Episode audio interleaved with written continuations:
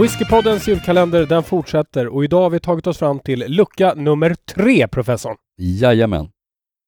Och lucka nummer tre, den har en väldigt konstig form. Har du sett det? Har den det? Jag, jag har inte känt på den ännu. Du menar att jag ska känna på den direkt nu alltså? Mm. Jaha, låt mig se här. Som en lite större variant av någon typ av parfymflaska faktiskt. Får, får, får jag öppna den också? Mm. Det är ett eh, bowlingklot. Eller en bowlingkägla ska jag säga. En bowlingkägla. Då har jag en tanke om vad det kan vara. Men vi öppnar och kollar. Ja visst, ja men det, det går inte att ta miste på det här. Jag ser ju att flaskan är svart. Nu vet jag inte vilken det är, men det här är ju en Octomore. Det är helt riktigt. Och vad har vi för någonting då? Det är en Octomore nummer tre och den är fem år gammal står det här på flaskan. Du, jag gillar ju Octomore. Vilken, eh, vilken trevlig liten lucköppning.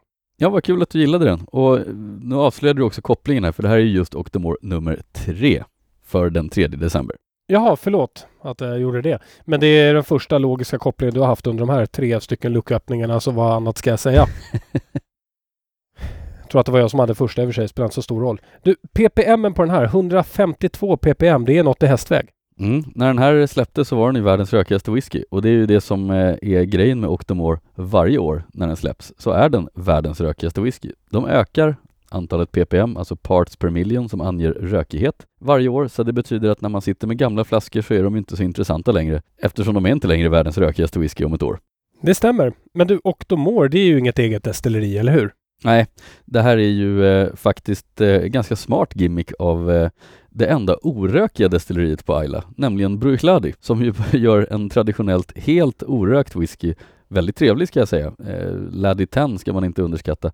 Men eh, de eh, ville väl bredda sig lite grann och istället för att börja mixtra med Bruichladis varumärke och deras traditionella whiskytyp så gjorde de ett nytt. Octomore, världens rökigaste whisky. Så för att konstatera det hela så gör alltså det orökiga Ayla-destilleriet gör den mest rökiga whiskyn i världen. Exakt just så. Mm. Sen ska man väl nämna att de har ju faktiskt också en, eh, en eh, rökig range som är kanske mer en brukswhisky än den här är, för den här är ju väldigt dyr får man säga, just eftersom den är världsrekordhållare hela tiden. Eh, och det är Port Charlotte. Det är ju ett granndestilleri från början som de har annekterat namnet ifrån. Ja, spännande. Ska vi pröva vår eh, gamla vän Octomore? Jag vet inte varför jag kommer att tänka på bläckfiskar direkt när jag ser den här. Det här du kanske är Octopus du tänker på? Ja, det är det ja, precis. Du ser, även engelsktalande är du professorn. Det är otroligt. Ja, vi tar och provar.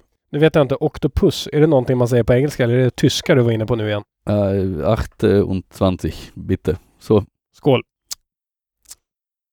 Ja, röken går inte att ta miste på. Det här är en rökig whisky. Nej, jag tycker den här är förbannat bra. Den har ju inte så mycket mer än, det, det, är ju rökighet och så lite mer rökighet och så rökighet och så en grundplatta utav sötma som jag gillar väldigt mycket. Mm. Det håller jag med om. Det enda som kryper igenom lite det är den här spritsötman, men den är näst intill ihjälslagen av röken. Men jag tycker också att den här är faktiskt eh, ganska god ut, alltså utifrån vad det är för någonting. Jag håller med. Sen det enda tråkiga eh, när det kommer till Octomore, det är ju egentligen prissättningen. För jag skulle utan tvekan kunna tänka mig att ha den här hemma vid om det nu inte var så att den eh, idag ligger på, jag tror att nummer sju kom ut häromdagen. Den ligger på runt 1 och 6 eller 1 och 7 på Systembolaget. Det är lite dyrt, men det är en fantastiskt bra whisky. Jag sträcker mig inte till att säga att den är bra, men för er som är smokeheads där ute så är det, är det rök ni vill ha, det här är liquid smoke för whiskydrickare. Mycket bra. Och där sammanfattar vi väl eh, lucköppning nummer tre. En mycket trevlig whisky som du har tagit fram till oss idag, professorn. Skål på dig! Skål!